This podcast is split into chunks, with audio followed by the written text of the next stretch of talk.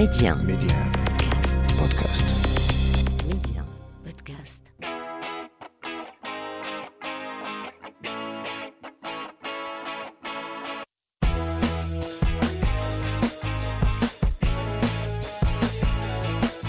Bienvenue à toutes et à tous. Ce que je vous propose aujourd'hui, c'est euh, d'aller à la rencontre d'une femme qui a longtemps travaillé euh, au sein de centres d'écoute et de soutien aux femmes victimes de violences.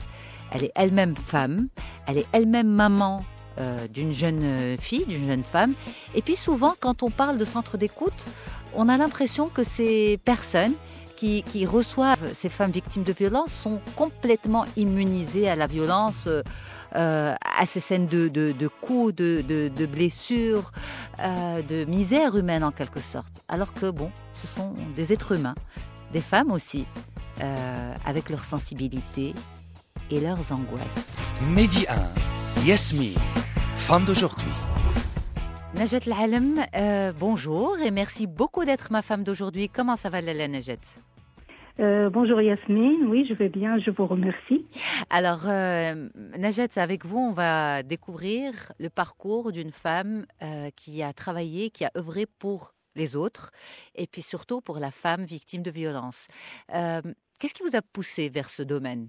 Et ben c'était, j'avais des amis qui travaillaient dans le domaine associatif et je, à un certain moment les enfants étaient grands et je ne travaillais plus donc j'avais beaucoup de temps libre. Mm. Donc je me suis dit pourquoi ne pas le consacrer aux autres? Et c'est ça, c'est ça qui m'a poussé vers cette expérience qui était une très belle expérience euh, que je ne regrette pas du tout. Mais alors justement, vous, vous dites, euh, les enfants étaient grands, j'avais du temps, je ne travaillais plus, mais émotionnellement, est-ce que vous étiez prête à euh, affronter ce que vous alliez euh, découvrir? Euh, ben, c'était c'était une expérience, c'est vrai que je voulais vivre, mais je savais que c'était dur euh, sur le plan émotionnel. Mm. Euh, comme toute femme, même si elle n'a pas été vraiment victime de violence, elle a eu des moments de, de problèmes, de faiblesse, mais mais je me suis euh, jetée à l'eau, comme on dit, et ça s'est bien passé et je ne regrette pas du tout. Mais est-ce qu'il y a eu des moments difficiles? Donc vous, vous travaillez directement avec les femmes victimes de violences. Oui, au fait, j'étais dans une association qui Mm. s'occupait des femmes victimes de violences et c'était toute une équipe. Et moi, j'étais, euh, je faisais l'écoute. Donc, c'est moi qui recevais la personne en, en premier et l'écouter. Et après, je devais l'orienter en fonction de, de sa demande ou ses besoins, ou vers euh, la psychiatre, euh, vers euh, l'avocate ou vers l'assistante sociale. Donc, mais c'était moi qui recevais en premier et qui l'écoutait. Donc vous, vous receviez la détresse humaine? Tout à fait. complètement. Complètement. C'était dur au début parce que on n'est pas devant des dossiers, on est devant des, des êtres humains des, et des femmes et qui vivent des moments très très durs et c'était vraiment très difficile. Mais bon, Mm. j'ai acquis une expérience. Au début, c'était dur pour moi, mais avec le temps et l'aide de mes collègues qui travaillaient dans l'association, euh, j'arrivais à gérer ça et j'étais vraiment très contente.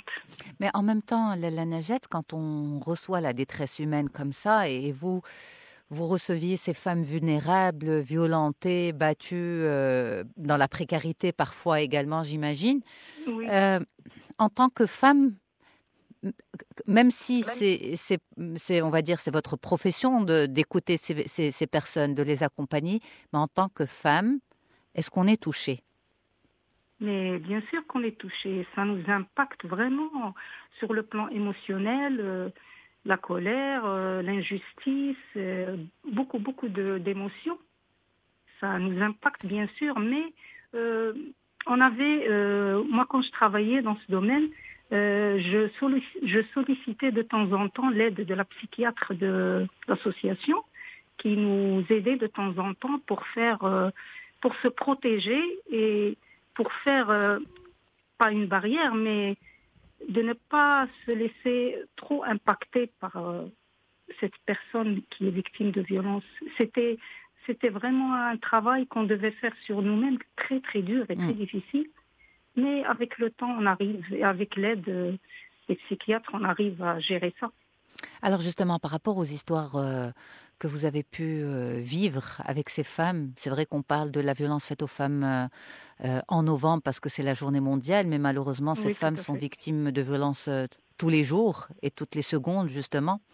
Oui. Euh, quelles sont ces histoires qui vous ont le, le plus marqué? Enfin, quand une femme arrive et qu'elle est violentée, et bien sûr, il n'y a pas de, il a pas, il y a pas de degré euh, au mal-être de l'autre, mais en même temps, il y a, j'imagine, des histoires euh, plus marquantes que d'autres. Il y avait plusieurs formes de violence. Il y avait la violence physique, qui, une femme qui arrive avec même des blessures, des ensanglantées et tout, vraiment très très dur à, à voir. Mm. Mais il y, a- il y avait aussi la violence euh, psychologique, économique. euh, euh, moi, je pense que toutes les violences euh, sont les mêmes. Hmm.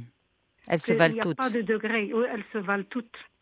Parce que des fois, une femme qui subit une violence psychologique, ça ne se voit pas, mais, euh, mais euh, ça l'impacte dans sa vie. C'est, ça a des répercussions des fois beaucoup plus graves que, que les, les violences physiques. Donc, euh, pour moi, la violence, c'est la même. Hmm. Des fois, j'ai, j'ai- j'ai- j'étais impressionnée par certaines femmes que malgré la violence qu'elles ont subie et tout, elles sont courageuses et elles se battent.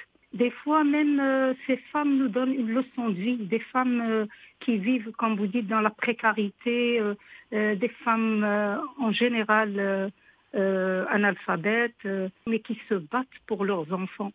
Et vraiment, ça me touchait vraiment.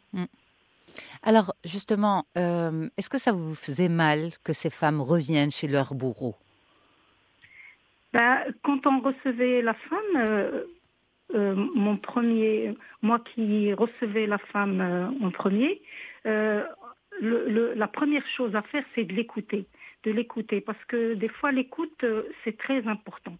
Ça lui permet de briser le silence et ça lui permet d'être écouté par une personne tierce qui n'est pas de la sphère familiale, parce que souvent la, la- la famille, elle s'implique ou prend position avec euh, ou le- le- la femme victime de violence ou le, le conjoint. Mais quand elle est écoutée par une tierce personne en dehors de la sphère familiale, elle est, elle est plus rassurée, elle est, euh, comment dirais-je, Elles se sont euh, soutenues oui, soutenue, elle n'est pas critiquée, elle n'est pas blâmée. Hmm. Et nous, euh, ce qu'on fait, c'est de l'écouter d'abord. Et puis, on, on ne fait pas de pression sur cette femme pour lui dire de faire ceci ou cela. On l'oriente. Notre but était d'orienter selon ses besoins, comme je vous ai dit. Si elle a besoin d'un avocat ou de, de la psychiatre, souvent le, le passage par le psychiatre était euh, inévitable. Mm. Mais euh, c'est à elle. Nous, on l'aide et on lui donne les outils pour qu'elle prenne la décision elle-même. Mais est-ce que quand ces femmes euh, viennent à l'association, elles viennent chercher quoi? Est-ce qu'elles viennent euh, pour chercher une protection Est-ce qu'elles viennent parce qu'elles ont besoin d'écoute? Est-ce qu'elles viennent parce qu'elles ne savent pas quoi faire? Est-ce qu'elles viennent comme réaction à cette violence, mais après, quand elles se calment, elles retournent chez, chez leur bourreau? Qu'est-ce qu'elles viennent chercher exactement? Eh ben, ça dépend de chaque, cas. Euh, les, les femmes euh, en premier, elles viennent pour parler, pour parler. Comme je vous ai dit, elles ont besoin d'être écoutées. Il y en a qui font des procédures juridiques par la suite, mais il y en a d'autres qui viennent, qui parlent, et après elle te dit euh, je je je veux pas je veux pas séparer mes enfants de leur père, je ne veux pas euh, envoyer leur père en prison. Et, et nous, tout à fait, on respecte euh, sa décision. On- n'est pas à l'association pour pour faire pression sur une femme pour qu'elle prenne la décision, Mm. telle ou telle décision. Donc il y en a qui retournent. Il y en a qui retournent. Mais vous Mais- savez que quand elles retournent, elles sont en danger. Oui, mais nous, euh, on n'est pas, on n'est pas, on n'a pas le droit de faire pression Bien sur une sûr. femme. Non, je comprends. de- Mais, mais j'imagine que ça, c'est un dilemme personnel quand même. Oui, tout à fait. Euh, c'est pas ça facile à, à vivre. vivait, euh, toute l'équipe qui travaillait dans ce domaine, c'est que de voir une femme, malgré tout ce qu'elle a subi, et puis des fois, elle décide de retourner Hmm. chez elle. Vous savez, ça me rappelle l'histoire euh, de Merim. Euh, Merim, euh, c'est une jeune femme que j'ai eu euh, l'occasion d'interviewer pour la journée mondiale de lutte contre les violences faites aux femmes. Et elle, en fait, elle a raconté son histoire et l'histoire de sa maman. En fait, toutes les deux ont été victimes de violences. La mère de la part de son conjoint, donc en l'occurrence le papa de Merim, et Merim de la part de son frère. Et, et en fait, cette violence dans laquelle elle a vécu, parce que quand on Mhm. parle de violence faite aux femmes, souvent, euh, dans l'inconscient, on parle de la violence du mari sur sa femme, mais on ne parle pas Oui. de la violence euh, du frère, du père sur, euh, sur sa fille, sur sa sœur. Et elle, en fait, cette violence dans laquelle elle a, elle a grandi, elle a vécu, l'a énormément impactée, même en tant que, que femme. Elle me disait que, bon, elle s'est mariée depuis huit ans, mais elle refuse d'avoir des enfants. Elle se sent pas capable de, de devenir mère. Et donc, euh, euh, voilà, Oui, ça, très- laisse des séquelles. ça laisse des sûr. séquelles. Et vous Ça savez, les- même sur les enfants. Hein. Ah ben oui, La- La complètement. femme victime de violence, euh, les enfants, ça- euh, les séquelles, et ça se répercute sur les enfants. Alors justement, elle, ce qu'elle me disait par rapport au fait de, de- de partir ou de rester, elle me disait que très petite, elle avait accompagné sa maman pour déposer une plainte et, euh, et sa maman s'était ensuite rétractée et elle m'a dit ô combien je lui en ai voulu de s'être rétractée. Très, très petite déjà, elle m'a dit, elle avait 8 ans, je crois, ou, ou, ou 7 ans, et elle voulait que sa maman parte. Donc euh, moi, quand vous dites, voilà, il y a des femmes qui disent, je ne veux pas séparer euh, les enfants de, de leur père, ces enfants, euh, s'ils pouvaient parler, en fait, s'ils avaient une voix, ils diraient peut-être, euh, je sais pas, mais en tout cas, c'était le cas de. Myriam. Oui, tout à fait. hein. Parce que des fois, les, les, les mamans, euh, c'est vrai qu'elles pensent, elles- elles- parce que c'est les familles qui, qui les font culpabiliser, la famille, Exactement. euh, qui leur disent euh, si vous partez ou vous vous portez plainte et il ira en prison, ils les font culpabiliser. vos enfants vont vous en vouloir euh, C'est ça. par la suite. Hmm. Et donc, la femme, elle n'est pas libre de prendre une décision. Elle est vraiment perdue. Exact. Alors, Lala Najat, vous, vous êtes vous-même euh, maman euh, d'une jeune femme aujourd'hui. À l'époque, De elle est deux enfants. de deux enfants, absolument. Oui. un garçon et une fille. Mais, mais Oui. justement, en tant que femme, maman d'une jeune fille à l'époque, d'une adolescente, euh, vous aviez peur pour votre fille Est-ce que ça vous a atteint dans votre quotidien, le- cette expérience avec les femmes victimes de violences? C'est vrai quand on travaille dans un milieu comme ça et on voit que la violence, elle touche euh, tous les niveaux, tous les niveaux sociaux, que ce soit des femmes, on en recevait des fois des femmes euh, euh, cadres, des femmes euh, de tous les niveaux sociaux. Donc c'est vrai que ça, ça fait peur euh, en tant que maman. Mais euh, on essaie d'inculquer à nos enfants euh, euh, des valeurs, euh, comment se protéger, comment être, euh, se faire respecter, comment. Est-ce que- vous êtes devenue, euh, de l'éducation. Est-ce que vous êtes devenue justement surprotectrice à un moment? Euh, ça m'arrivait, ça m'arrivait, mais après, euh, je laissais un petit peu, je lâchais un petit peu. Euh, Vous aviez peur pour, pour elle, pour vous? Non, non, euh, pas forcément, non, Pas forcément. non, non. Pas forcément. Alors justement, Léla Najat, à travers votre expérience aujourd'hui, qu'est-ce que vous pouvez dire aux femmes qui nous écoutent, qui seraient victimes d'une forme de violence, comme vous l'avez dit, physique, euh, économique, psychologique? Qu'est-ce que vous pouvez leur dire? De d'en parler de ne pas garder ça pour elle, d'en parler. Parce que déjà le fait de le dire et de briser ce silence, déjà c'est une c'est un grand pas. Et après, euh, comme je vous dis, c'est vrai que notre société euh, euh, ne permet pas à la femme des fois de d'exprimer tout ce qu'elle veut. Il y a toujours l'intervention des familles, des pour garder ce- cette cellule familiale malgré tous les problèmes. Et que c'est- des fois, c'est pas bon pour les enfants. Mm. Donc, c'est difficile pour une femme, mais il faut en parler. Et il y a toujours des personnes, euh, des personnes euh, professionnelles, des professionnels pour aider à accompagner ces femmes. Dans la discrétion et en gardant le secret justement et en protégeant ces femmes parce qu'elles en ont besoin. Oui, tout à fait.